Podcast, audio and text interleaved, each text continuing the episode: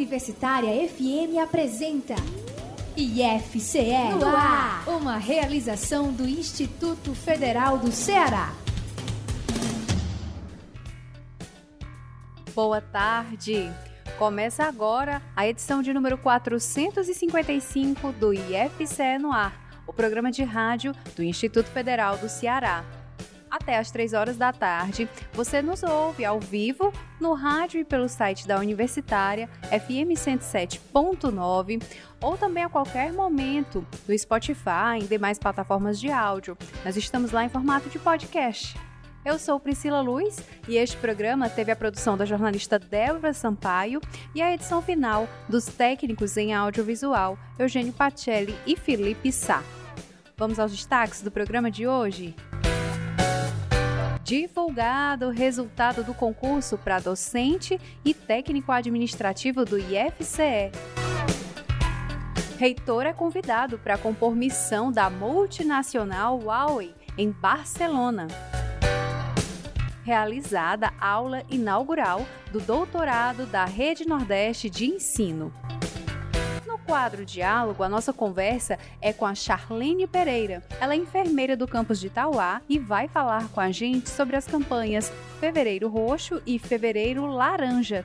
O diálogo desta semana foi produzido pela jornalista Larissa Lima e pela técnica em audiovisual Juliana Albano. As duas são do campus de Itauá e elas vão trazer informações sobre a prevenção e o diagnóstico precoce da leucemia, lúpus, fibromialgia e Alzheimer. Temas das campanhas Fevereiro Roxo e Fevereiro Laranja.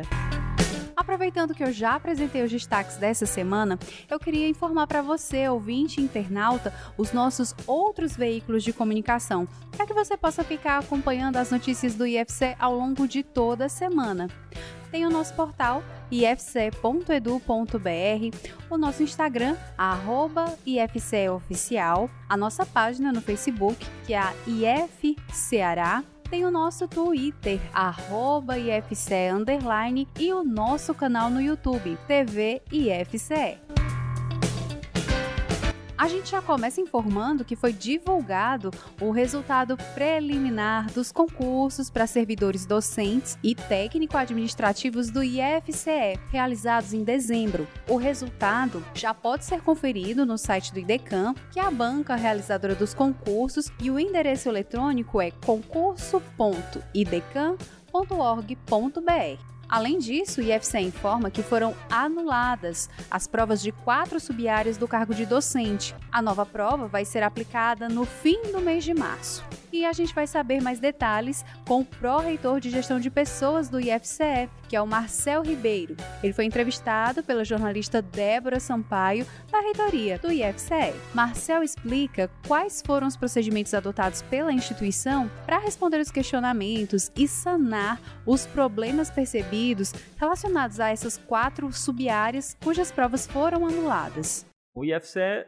sempre manteve o compromisso com a lisura do processo é, do concurso público e desde a aplicação das provas tem iniciado o processo de apuração de todos os questionamentos que foram levantados pelos candidatos, desde as redes sociais, é, os questionamentos que a gente recebeu pela ouvidoria. Né? Então, por conta disso, né, e seguindo inclusive uma recomendação anterior do Ministério Público Federal, o cronograma foi interrompido até que todas as questões fossem devidamente esclarecidas para que a gente pudesse continuar o concurso com segurança. Né? E aí tivemos praticamente um mês de apuração de todo o processo. Depois de toda a conclusão, ficou bem comprovado que os erros foram pontuais.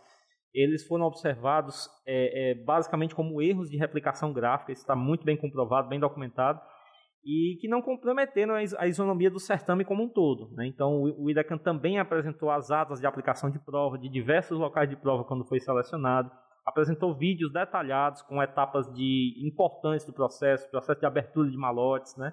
E isso nos deu muita segurança para tomar essa decisão da continuidade é, do processo, né? Então é sempre bom também destacar que a Procuradoria Federal participou ativamente de todo, esse, de todo esse processo de apuração, tem nos apoiado muito nas decisões adotadas pela gestão visando essa continuidade dos processos, né? e entendendo que esse tipo de decisão precisa ter razoabilidade e proporcionalidade. Então a gente precisa sempre observar esses dois princípios para que a gente não acabe prejudicando um universo muito grande de candidatos. O pró-reitor Marcel Ribeiro informa também quais foram exatamente as sub-áreas que tiveram as provas anuladas e quais serão as datas de reaplicação delas, além de anunciar quais serão as próximas etapas dos cargos que não foram afetados por esse procedimento, por essa anulação.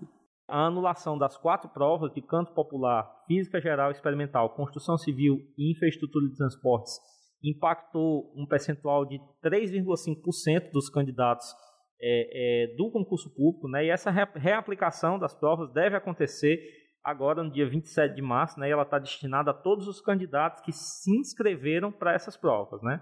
É, já para os demais cargos da carreira docente, as provas acontecem de desempenho didático acontece a partir do dia 22 de março.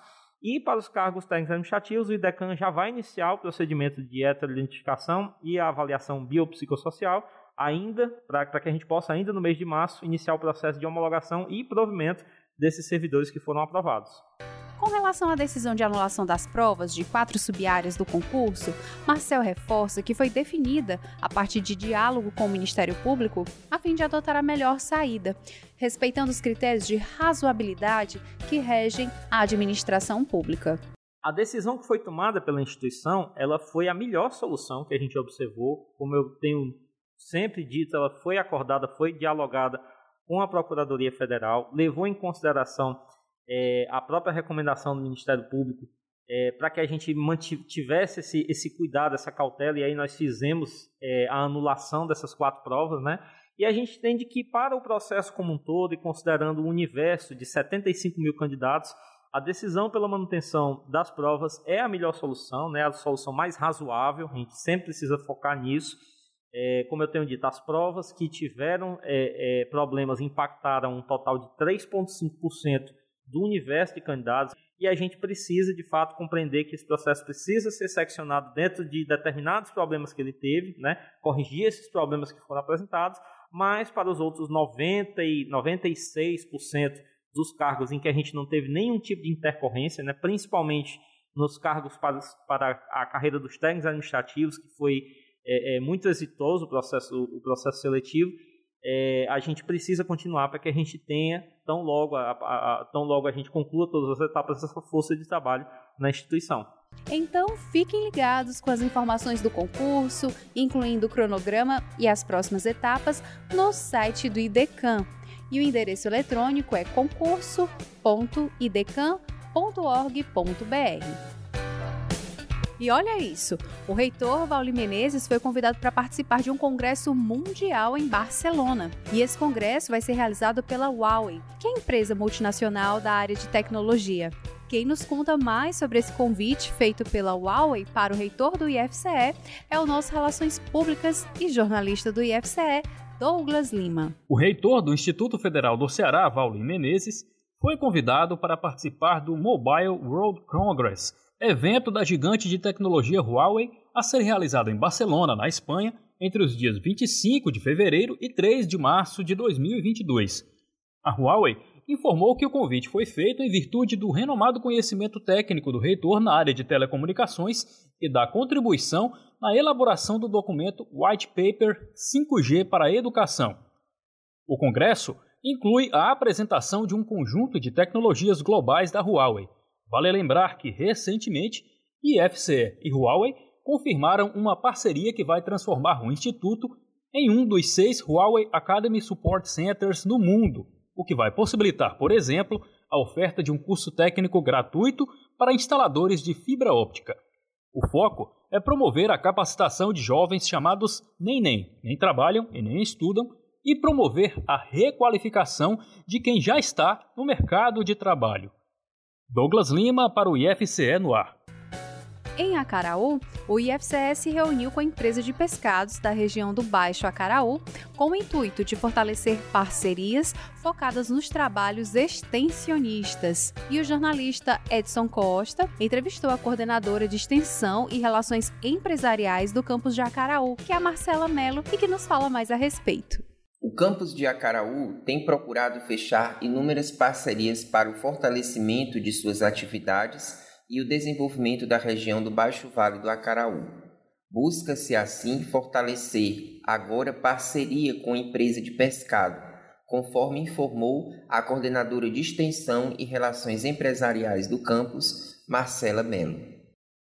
IFCE Campus Acaraú, que oferta cursos técnicos na área de aquicultura, pesca e meio ambiente, reuniu-se com empresas de pescados da região do Baixo Acaraú com o intuito de compreender melhor quais as necessidades atuais de capacitação profissional deste mercado, além de estabelecer um diálogo que possa viabilizar convênios para oferta de estágio aos nossos alunos, assim como também estabelecer as necessidades né, de atuações extensionistas na região.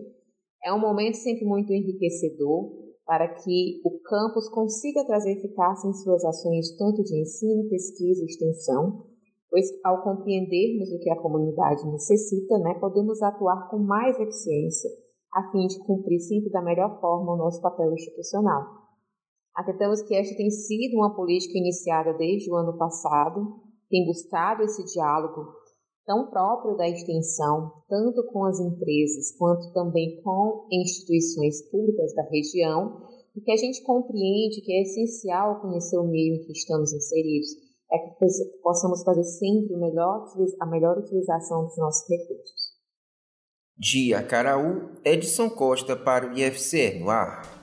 Nesta semana, ocorreu a aula inaugural do doutorado da Rede Nordeste de Ensino, Renoem, que é focado no ensino de ciências, matemática e engenharias. O evento foi um marco para o IFCE, como nos conta agora o jornalista do campus de Fortaleza, Rafael Oliveira. Essa semana começou com um importante marco na história da pós-graduação do Instituto Federal do Ceará. Na última segunda-feira, aconteceu a aula inaugural do primeiro doutorado do IFCE, ofertado por meio da Rede Nordeste de Ensino Renoem, com foco no ensino de ciências, matemática e engenharias.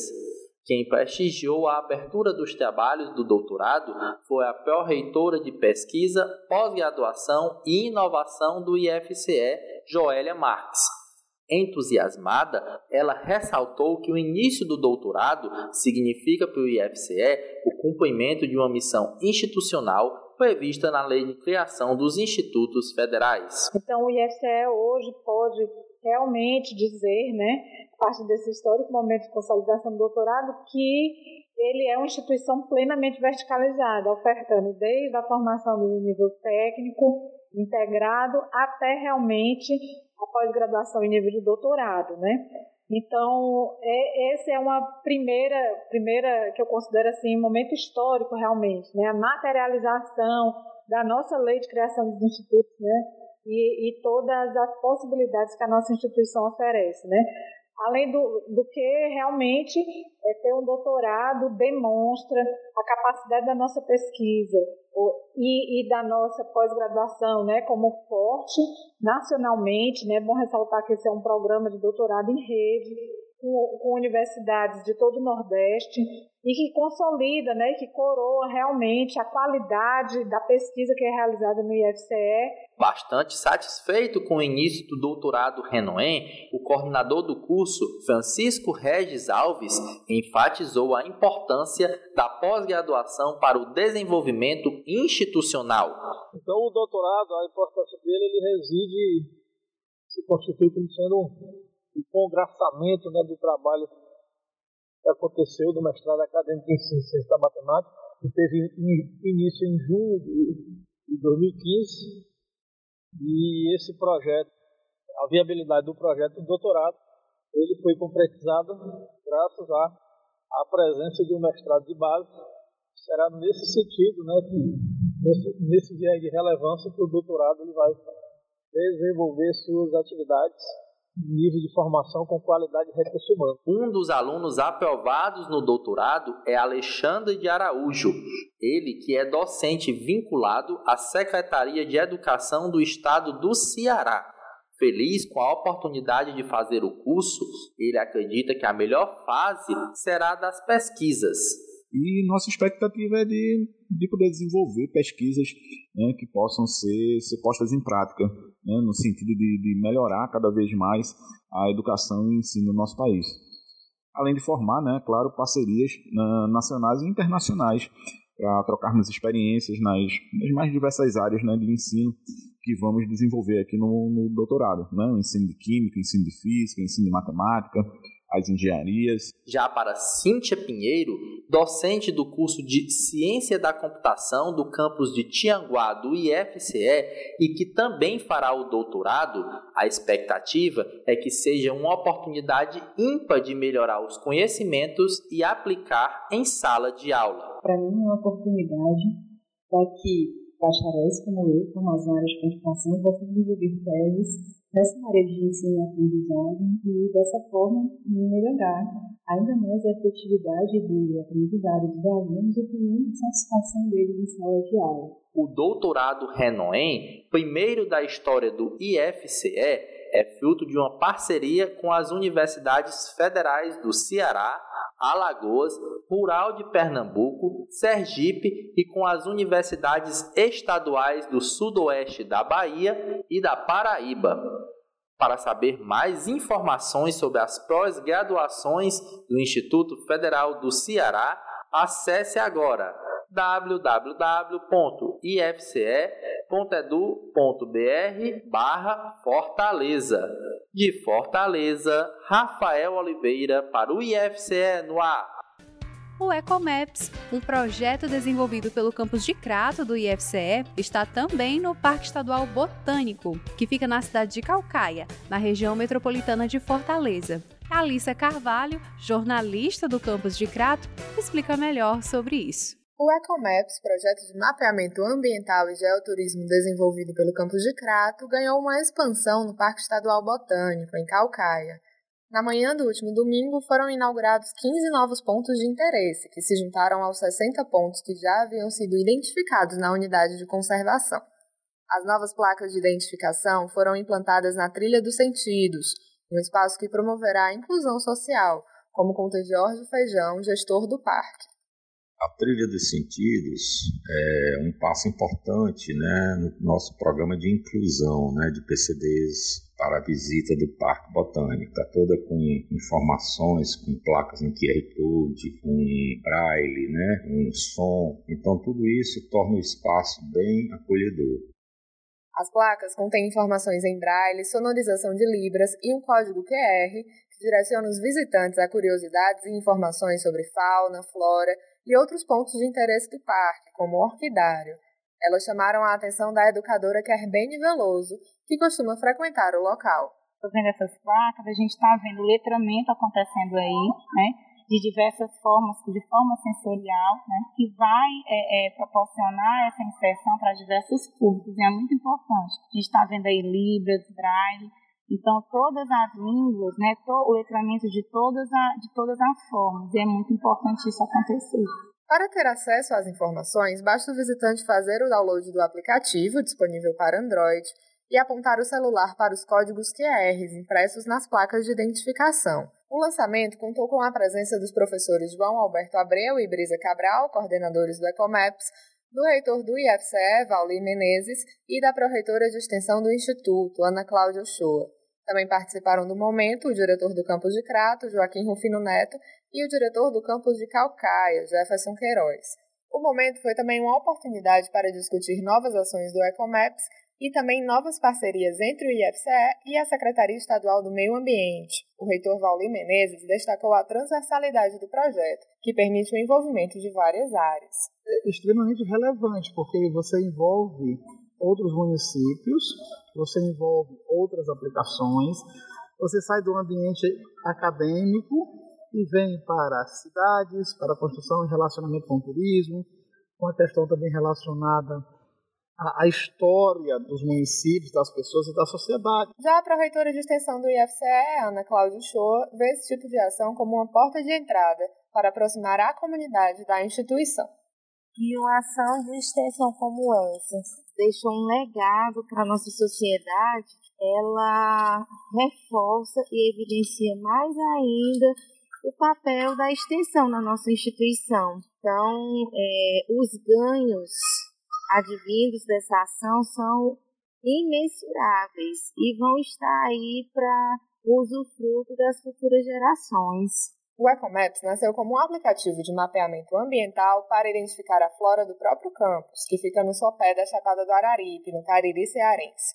Os professores João Abreu e Brisa Cabral, que coordenam o projeto, destacam que, além de informar os visitantes, o aplicativo pode ser utilizado em aulas de campo e servir como fonte de pesquisa. Segundo eles, o objetivo é despertar a população para a importância de conhecer e preservar o meio ambiente e a cultura. No total, o Ecomaps está em 10 pontos turísticos do Ceará e já chegou também em Pernambuco, no município de Bodocó. Alice Carvalho, do Campos de Crato, para o IFCE no ar. Em Tianguá, estão abertas as inscrições para auxílio estudantil. Nós vamos ouvir as informações com a jornalista Caroline Brito. O IFCE Tianguá lançou o edital de concessão de auxílios estudantis, a fim de ampliar as condições de permanência e apoio à formação acadêmica dos alunos matriculados na instituição. Os estudantes deverão se inscrever no período de 22 a 28 de fevereiro. A inscrição deverá ser realizada pelo próprio estudante no site CISAE, cisae.ifce.edu.br, preenchendo todas as etapas indicadas no sistema e anexando as documentações solicitadas no site. O resultado final será divulgado no dia 18 de março, disponível também no site do CISAE. Vale destacar que os auxílios serão pagos por meio de transferência eletrônica em conta bancária do discente.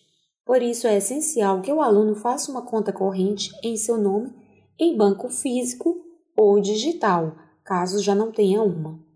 As modalidades de auxílio ofertados são auxílio moradia, auxílio alimentação e auxílio discentes pais ou mães. Caroline Brito, do IF7 Xanguá. O campus de Horizonte do IFCE tem buscado sempre desenvolver parcerias em torno de ações voltadas para a comunidade acadêmica. Exemplo disso foi a reunião realizada com a Prefeitura do município de Horizonte para a oferta de estágios supervisionados com alunos do campus. O jornalista Ícaro Joatan traz mais informações. O campus de Horizonte do IFCE e a Secretaria de Educação do município situado na região metropolitana de Fortaleza, iniciaram tratativas para o estabelecimento de uma parceria. O objetivo é viabilizar a realização de estágios supervisionados dos alunos do curso de licenciatura em Física do Instituto. Em reunião realizada na Prefeitura de Horizonte, representantes do campus apresentaram as atividades e ações desenvolvidas durante o estágio pelos graduandos. Além disso, foram destacadas ações do curso, como a participação na Olimpíada Brasileira de Astronomia e Astronáutica. De acordo com o coordenador do curso no IFCE Horizonte, professor Júlio César Lima Moreira, a expectativa é de que os estágios sejam iniciados no próximo dia 23 de março. O estágio ele compreende etapas de observação e regência. É o momento oportuno de reflexão e de prática assistida que o nosso licenciando põe em marcha ali todo o conhecimento adquirido, é onde consegue vislumbrar efetivamente a relação né, entre o conhecimento técnico, as teorias pedagógicas e a realidade ali do discente, né, do público discente, no caso aqui, alunos do, do, do ensino fundamental, né, em especial das séries finais. Além disso, o coordenador destaca que os professores do campus se colocaram à disposição para colaborar em formações iniciais e continuadas voltadas aos docentes da rede municipal de Horizonte. A parceria ela visa a estreitar a relação entre as instituições, tanto no que tange né, a, a contribuições do IFCE em eventuais cursos, workshops, né, de formação continuada voltado aos professores da rede municipal, bem como, né, é, no caso, oportunizar o ambiente mais adequado possível para a concretização do estágio dos nossos alunos do curso de licenciatura em Física. De Horizonte, Ícaro Joatan para o IFCE no ar o campus de Calcaia lançou edital de submissão de projetos para bolsas do Auxílio Formação. Renata Jaguaribe, jornalista do campus, nos fala melhor sobre isso. O campus de Calcaia, do IFCE, divulgou o edital de seleção de projetos propostos por docentes e técnicos administrativos para bolsas do Auxílio Formação. O objetivo é selecionar projetos para os espaços de formação relacionados aos cursos técnicos e superiores existentes no IFCE e ou projetos sociais e culturais. As propostas foram submetidas no período de 17 a 23 de fevereiro. Os projetos serão avaliados por comissão prevista no Regulamento de Auxílios Estudantis do IFCE, de acordo com os seguintes critérios: correlação com a área dos cursos técnicos ou superiores do campus, coerência e clareza do conteúdo do projeto, relevância e resultados esperados e integração com ensino, pesquisa e extensão. O resultado final do edital será divulgado dia 13 de março. Renata Jaguaribe para o IFCE no ar. Chegou a hora do nosso intervalo. Estamos apresentando IFCE no ar.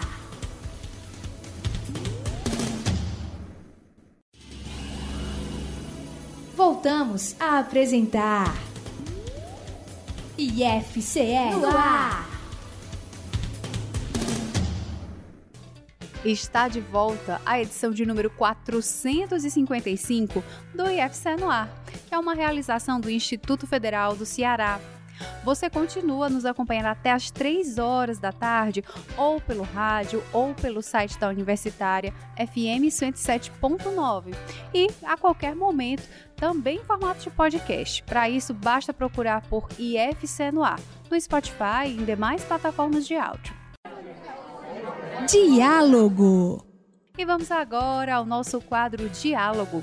A conversa de hoje é com Charlene Pereira. Ela é enfermeira do Campus Tauá e vai falar sobre as campanhas Fevereiro Roxo e Fevereiro Laranja.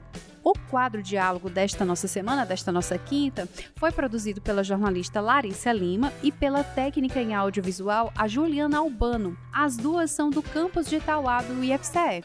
O quadro de hoje vai trazer informações sobre a prevenção e o diagnóstico precoce da leucemia, do lúpus, da fibromialgia e do Alzheimer. Elas são temas das campanhas Fevereiro Roxo e Fevereiro Laranja.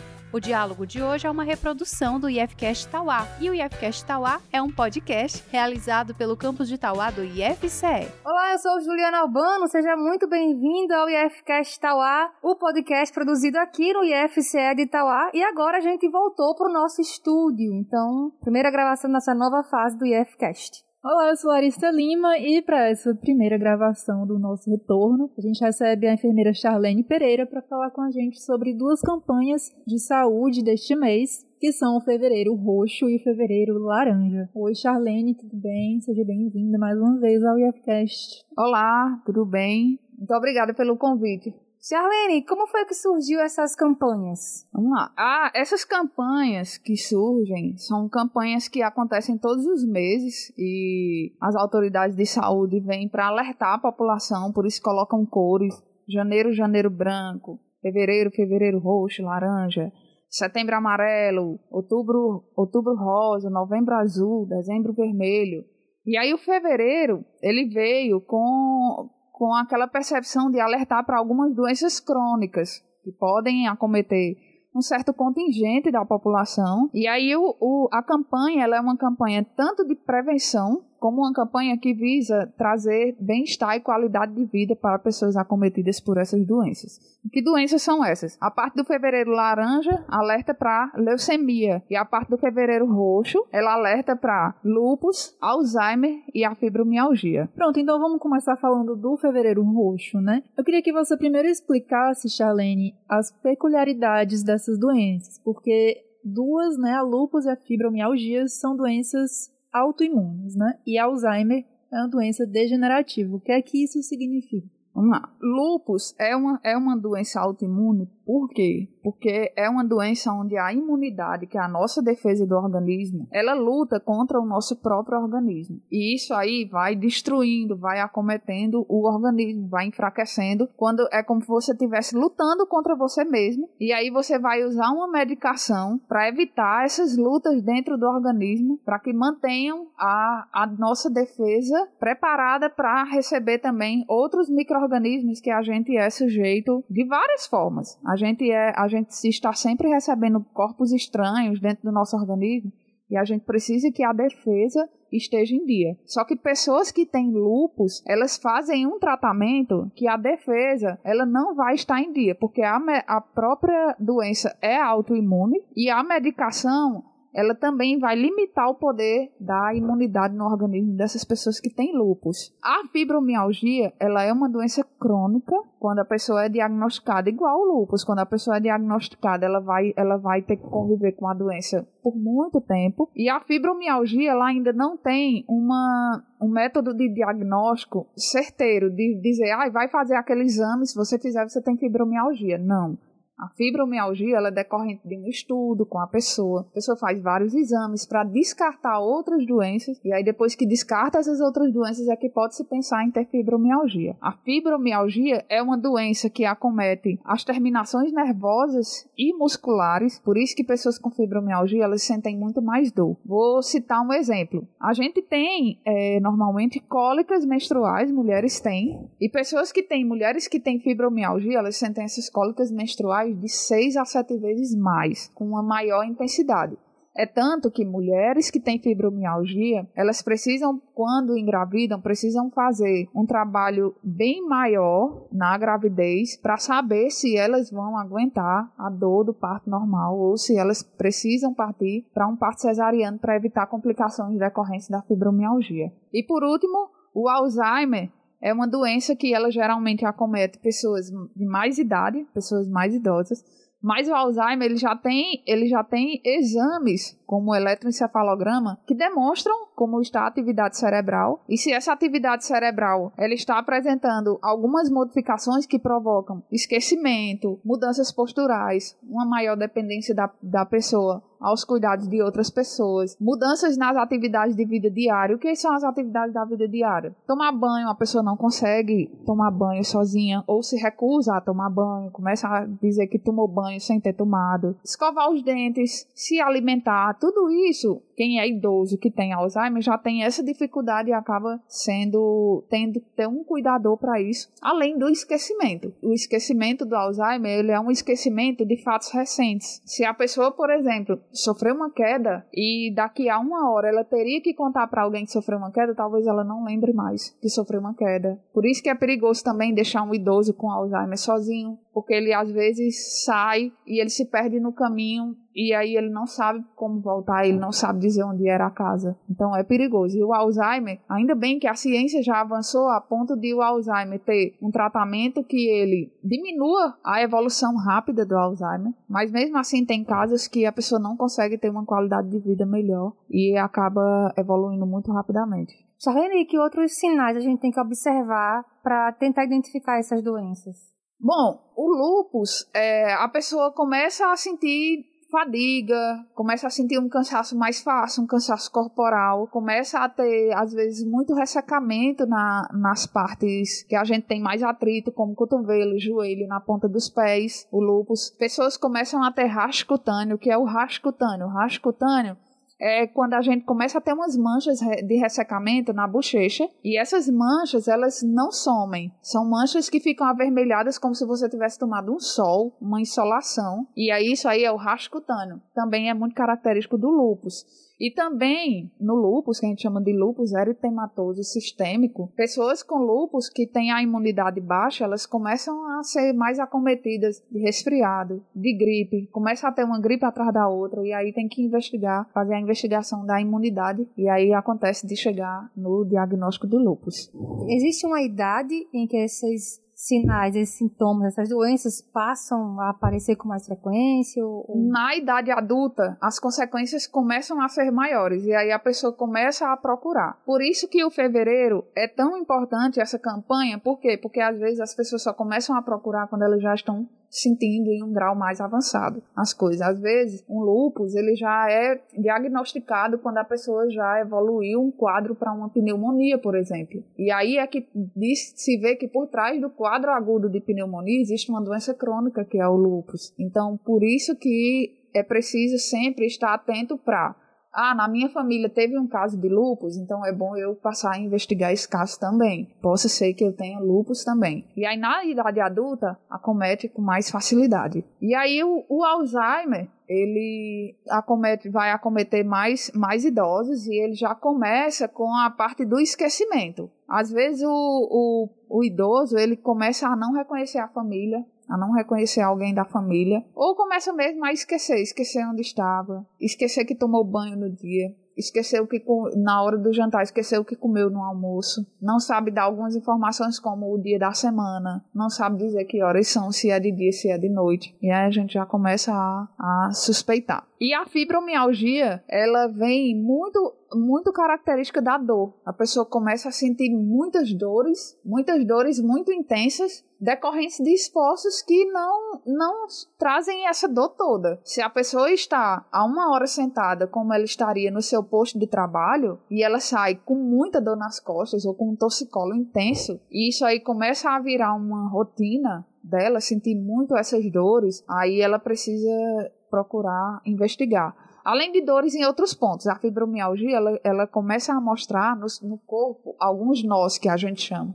Esses nós são pontos de inchaço nos músculos e esses pontos, quando a gente toca, a pessoa sente uma dor ferrenha, uma dor muito grande. Além da mulher ter cólica, as, as cólicas elas mostram muito também da fibromialgia, porque tem mulheres que têm fibromialgia em um quadro um pouco mais avançado e aí quando elas têm cólica, elas têm aqueles quadros de desmaio, de tanta dor.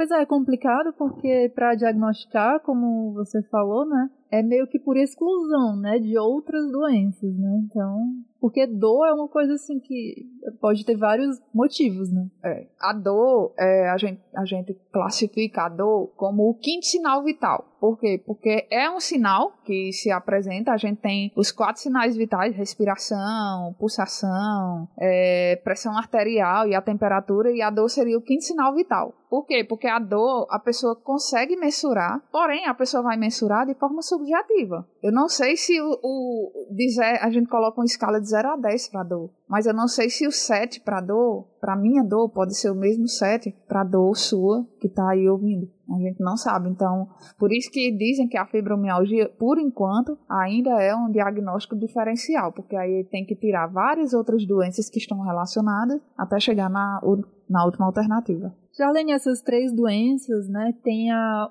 o fator em comum, assim, de não ter cura, né? Então, diante disso, como é que as pessoas, né, que, que têm essa condição podem viver com qualidade, né?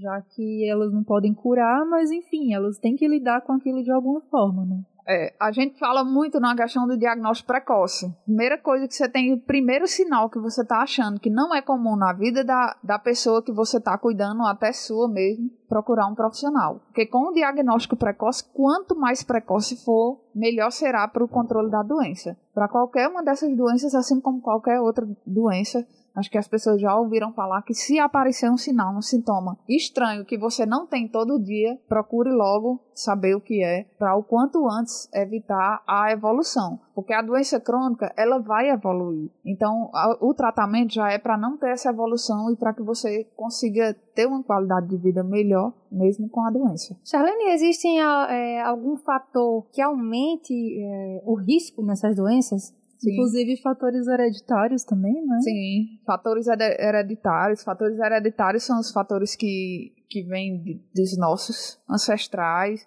nossos pais, nossos avós. Por exemplo, eu tenho um avô que tem uma demência vascular. Então, eu já corro o risco de ter uma demência vascular. Junto disso, a minha avó paterna teve Alzheimer. Então, por isso que eu tenho que investigar isso, passar quando eu tiver uma maioridade, eu passar a investigar melhor, fazer um exame para poder passar a ter observar melhor. Além dos fatores hereditários, a gente também tem alguns outros fatores que podem piorar, como por exemplo, o uso para o lúpus, o uso indiscriminado de medicação. Quando você usa medicação demais, você pode você pode estar agravando o quadro de lúpus, porque você vai estar prejudicando o funcionamento do organismo e aí prejudicar a defesa do organismo. Além de que, se você já tiver uma predisposição a ter, o lúpus pode aparecer um pouco mais cedo e já pode vir um pouco mais grave. Então, tudo isso, tudo isso pode, pode prejudicar. É por isso que a gente fala, bate tanto na, na tecla de que você tenha uma vida saudável, uma vida que você possa fazer algum tipo de atividade física e que possa apostar também numa alimentação regular, porque isso tudo vai diminuir a progressão. Talvez não evite o aparecimento da doença, como outras doenças que podem acontecer, mas vai diminuir a progressão e o agravamento dessas doenças, incluindo a fibromialgia. Para Alzheimer, eu já ouvi falar que é bom você fazer exercícios pra mente, né? É isso mesmo. Jogar videogame. Ah, é? Olha aí, videogame. videogame também, né? É, pro Alzheimer e pro Parkinson também.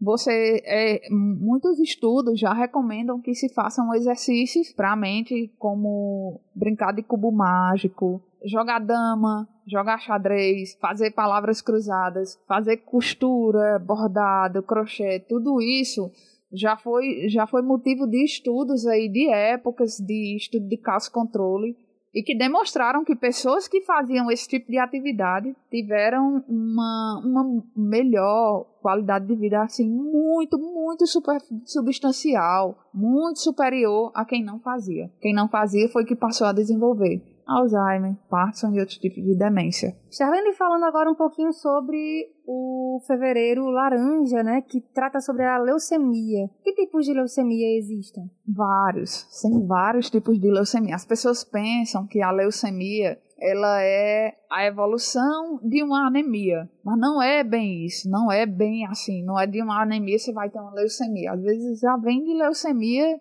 e o diagnóstico fechou ali. Como é que fecha um diagnóstico de leucemia? Exames. Tem exames de sangue, aquele hemogramazinho, ele já pode. O hemograma, que ele chama hemograma completo. Não precisa se assustar porque é um hemograma completo, é porque ele precisa ser completo, assim. Não existe hemograma simples. Mas tem outros, outros exames que também são de sangue. Mielograma, tem coleta também de, do líquido da medula, que também dá, dá o diagnóstico. E aí a gente tem é, os tipos de leucemia e essas leucemias, elas são, elas são também doenças relativas à defesa do organismo. Pessoas que têm leucemia são pessoas extremamente que a gente chama imunossuprimidas, porque são pessoas que correm muito risco de ter uma infecção a qualquer hora. É tanto que pessoas que têm leucemia, elas às vezes são fáceis de identificar, porque o tratamento, a quimioterapia, traz é, alguns, alguns efeitos físicos, as pessoas perdem cabelo, muda a coloração da pele. Além disso, as pessoas costumam, que têm leucemia e fazem esse tratamento, costumam andar de máscara. Por quê? Porque para evitar contato com gotículas, com aerossóis que possam trazer infecções para eles. Mas leucemia tem muitos tipos e aí cada leucemia mieloide, leucemia de vários tipos para que é, chegue num diagnóstico. E cada tipo de leucemia consegue ter um diagnóstico preciso para ter o tratamento correto. É uma doença que pode estar em várias faixas etárias, né? A gente costuma ver muita criança, né, também com leucemia. Sim.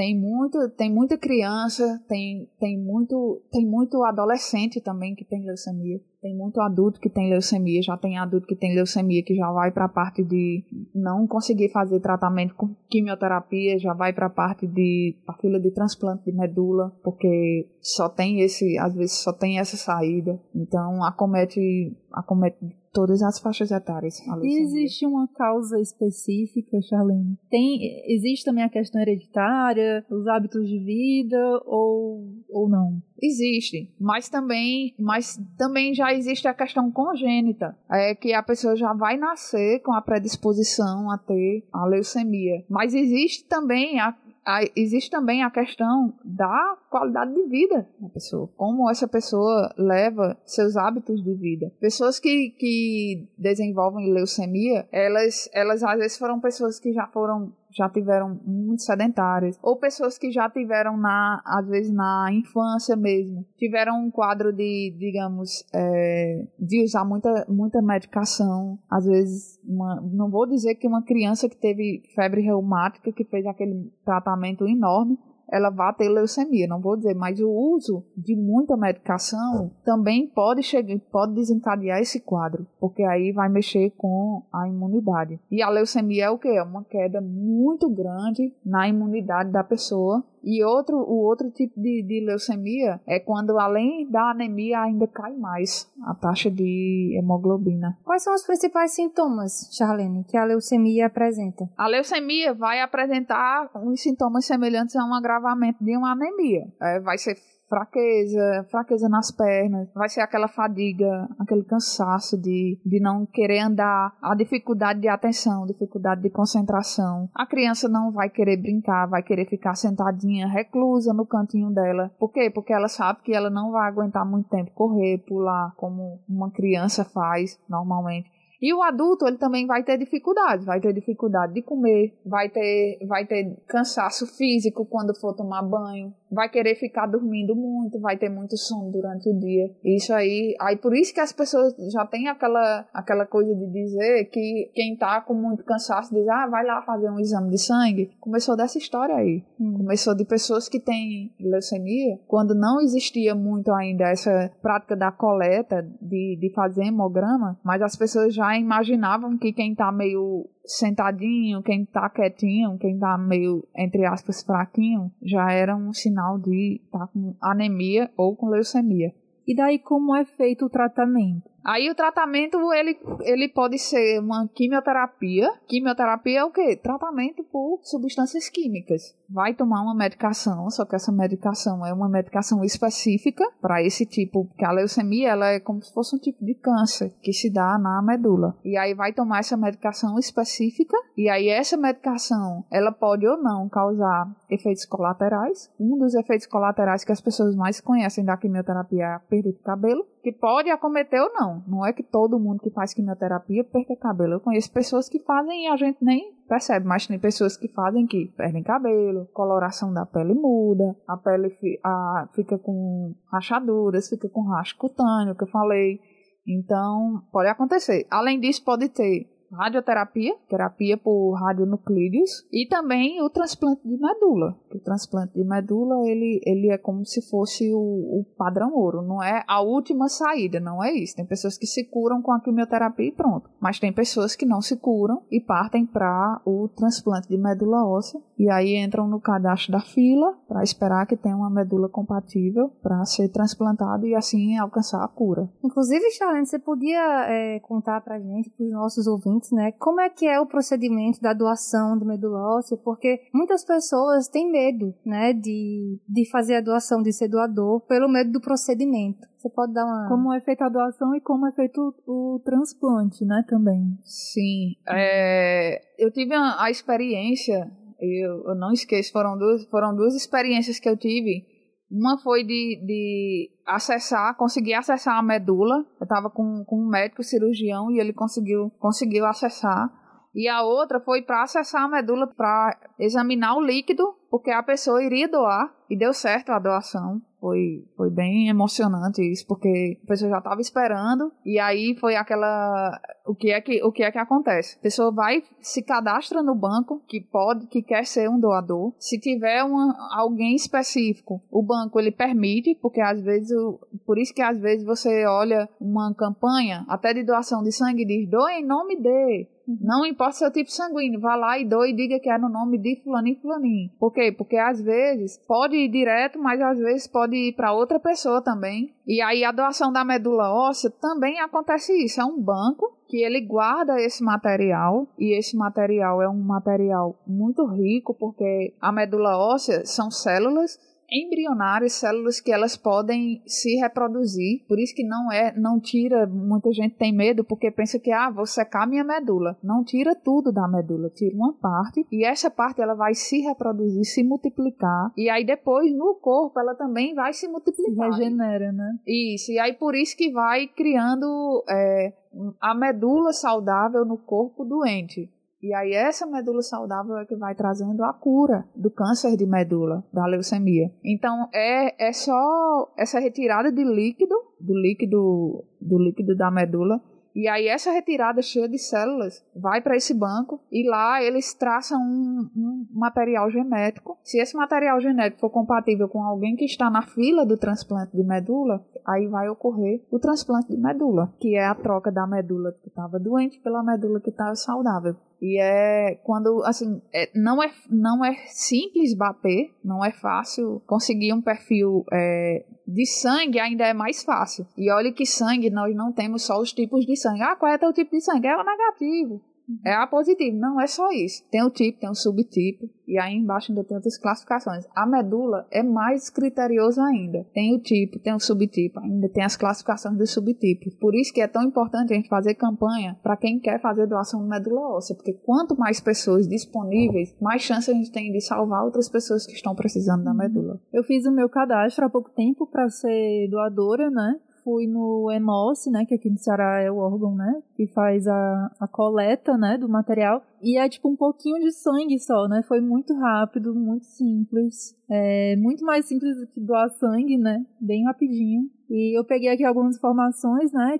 Os critérios para você poder se cadastrar, que é ter entre 18 e 35 anos, nunca ter tido câncer e apresentar um documento de identidade. Ou seja, né? Muito, muito simples. Isso mesmo. É muito, é muito simples, é muito gratificante. E é como a, quem é profissional de saúde tem o costume de, de falar, é que você também, caso você tenha interesse, você avise. Avise a família, olhe, da mesma forma, eu quero ser doador de sangue, eu quero ser doador de medula óssea, eu quero ser doador de órgão. A minha família sabe que eu serei uma doadora de órgão para que eles possam autorizar em tempo oportuno. Da mesma forma, doação de medula, doação de sangue. Quem puder doar sangue, doe. Quem puder doar medula, doe também. A gente pensa que salva só uma vida, mas salva tanta vida que a gente nem tem ideia. Quem quiser saber mais, inclusive, tem o site do Registro Brasileiro de Doador de Medula Óssea, que é o Redome, e lá você pode obter a sua carteirinha de doador. É o redome.inca.gov.br. Então é isso, Charlene. Muito obrigada pelas várias informações muito importantes para a gente saber e poder se cuidar cada vez mais. Muito bem, esse foi o nosso quadro Diálogo de hoje, que reproduziu o IFCast Tauá, podcast realizado, produzido pelo campus de Tauá do IFCE, e. Os temas tratados hoje, né, foram as campanhas Fevereiro Roxo e Fevereiro Laranja, e abordamos a prevenção, o diagnóstico precoce de várias doenças, leucemia, lúpus, fibromialgia, Alzheimer, a gente agradece a audiência de todos os ouvintes do nosso programa IFCE no ar e deseja uma excelente tarde de quinta-feira, um excelente fim de semana e até a próxima quinta-feira, às 14 horas, aqui na Rádio Universitária FM e no site. Até lá! A Universitária FM apresentou IFCE no ar, uma produção do Instituto Federal do Ceará.